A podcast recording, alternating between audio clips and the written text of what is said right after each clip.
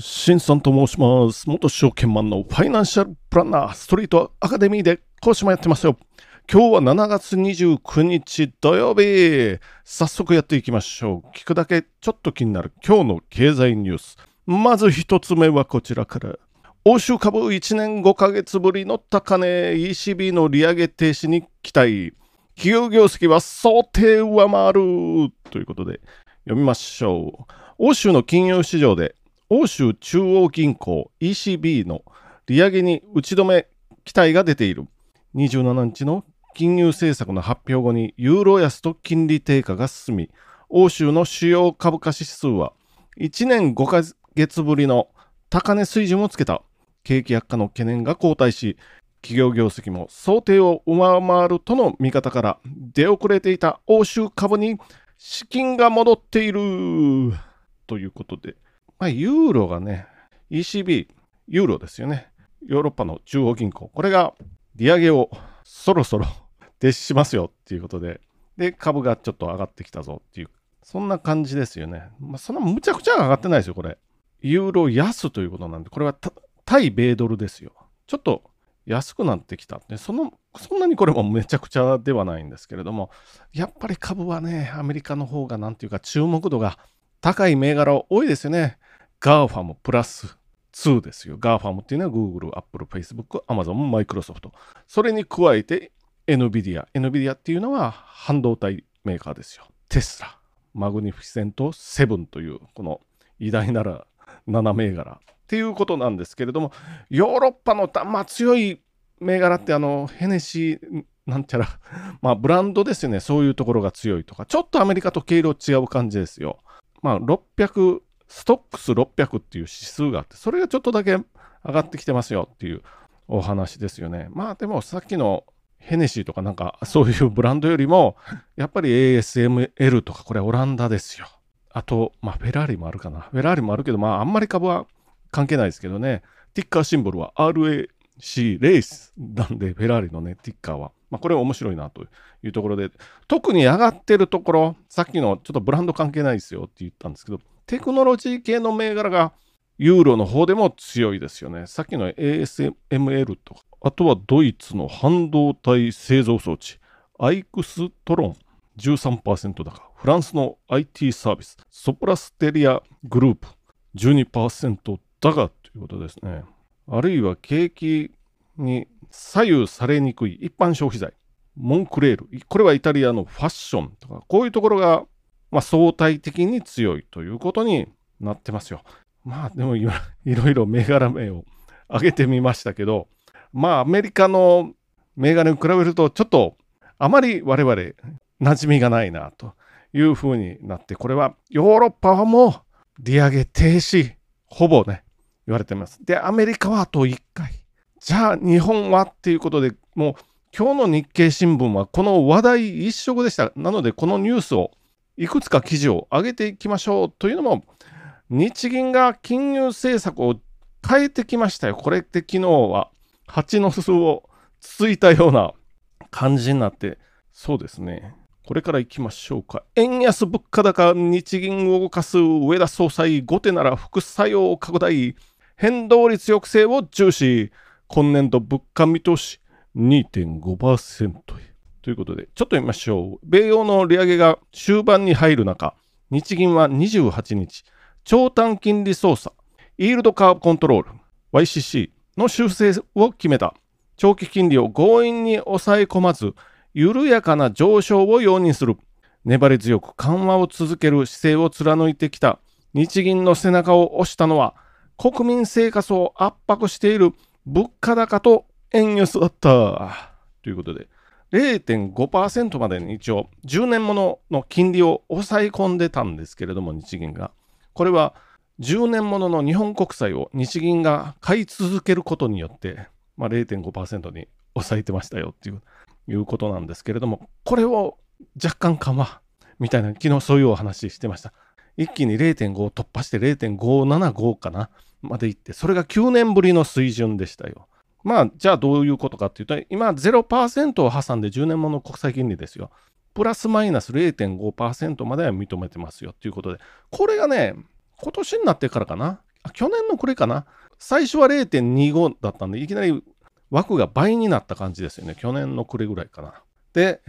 今は事実上、今回で事実上1.0%、10年もの国債金利容認ということですよ。背景にあるのは、まず皆さんご承知の通り、物価高。これは現状では前年同期3%台の物価高になってますよ。これは生鮮食品とか除いたコア CPI という指数ですよ。消費者物価指数。これが今までね、ほとんど上がってなかったんですよ、日本はね。上がってなかったんですけど、まあ去年のウクライナの問題から端を発してエネルギー価格が上がったりとか、あるいはまあその影響ももろ受けて電気代も高いのでいろんなものに物価が上がりだしたっていうことですよね。加えて日銀がずっとこの低金利政策をやってましたから、円安ですよ。皆さんご承知の通り、今140円台載せてますけれども、この円安でエネルギー価格も上昇してるんで、まあ、いろいろガソリン代も上がって、ガソリン代と電気代が上がると、いろんなものに転嫁されますからね、これで物価が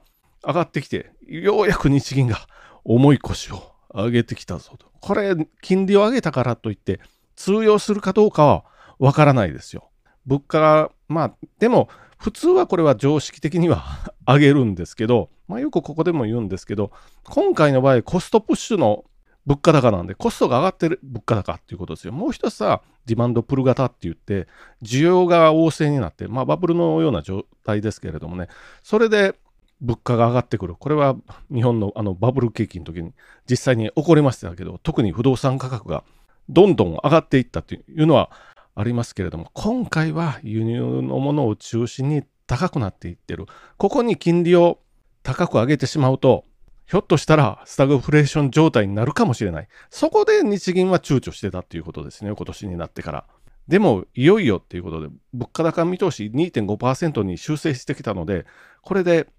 もう渋々というか、やむなくというか、上げてきました。これはさっき言った長短金利の調整を10年もの国債においては、まあ、1%ぐらいまではなんとか容認かなという、そういう感じなんですよ。まあそもそも日銀がね、あの本当はマーケットの原理で取引されてる10年もの国債を買い続けるっていうのが、まあマーケットの機能を歪めてるっていう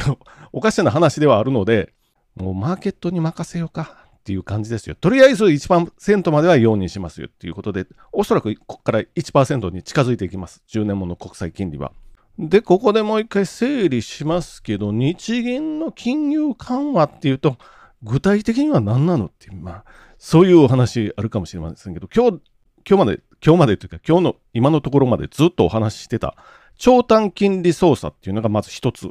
目あります。これはイールドカーブコントロールとかって言って YCC とかって言われたりします。これは日銀が国債を購入することによって利回りを安く、さらに安くっていう感じですよね。0.5%まで抑えますよっていうお話だったんですけれど、それがもうちょっと上がってもいいですよっていうことですよね。これがもう一回言います。金利を日銀がマーケットから購入するっていうことですよ。購入しないと値段が下がりますから、値段高く、なるべくね、高く買ってたんですよ。それを日銀がちょっと容認するっていうことで、購入を控えるっていうことになるかな。そうすると、値段が安くなるので、国債の値段が安くなると、利回りが上がってきますよっていう、そういうお話ですよ。もう一つはマイナス金利政策っていうのをやってます。これは民間銀行ですよね。例えば都市銀行をイメージしてください。都市銀行は日銀に口座持ってるわけですよ。当座預金口座。これは日銀にお金を預けるわけなんですけど、これの一部に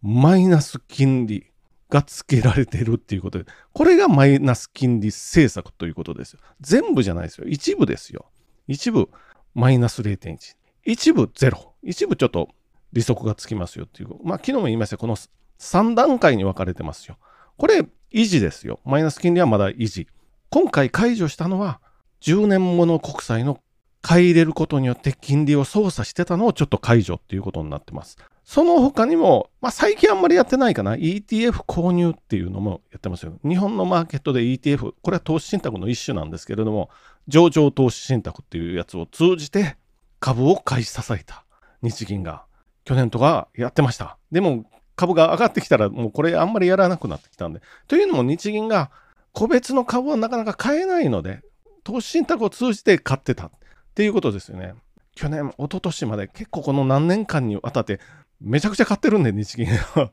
これ、まあ、これ以上買えないとなると、これもどっかで売ってくるかもしれないですよね。という、まあ、そんなにすぐには売らないけど、まあ、いずれは売却の対象になってくるという、そういうお話ですよ。日銀はあと、直接国債は引き受けできないので、政府の国債、これは日銀法によって禁止されてますけど、禁止されてますから、まあ、マーケットから買ってると、そういう感じになってますよね。これ複雑な中央銀行のメカニズム、ヨーロッパと日本と、あと、まあ、先日話題のアメリカ。日本だけがまだまだこう、金融政策を低めにとかっていう、まあ、緩和してっていうようなお話でやってるんですけれども、アメリカとかヨーロッパは金利をガンガン上げていって、ちょっと打ち止めにしようかなっていう、そういうこう違いですよね。で、日本だけが金融緩和を続けてたので、円が売られ、売られがちですよ。高金利の国の通貨に流れやすくなるので、特に米ドルなんて、米ドル債とかね。これ世界一信用があって、で、金利もそこそこ4%、5%つけてくれて、そらそちらに行こうかなって。そういうお話に、この一連の流れでなってたということで、で、日銀がその金融緩和のさっきの3本の柱、一つは長短金利操作ですよ。まあ特に長期金利操作ですよ。で、マイナス金利政策。これは維持ですよ。で、ETF 購入も維持。維持だけど、まあ、なかなか抜かない刀みたいになってきてますけどね。長短金利操作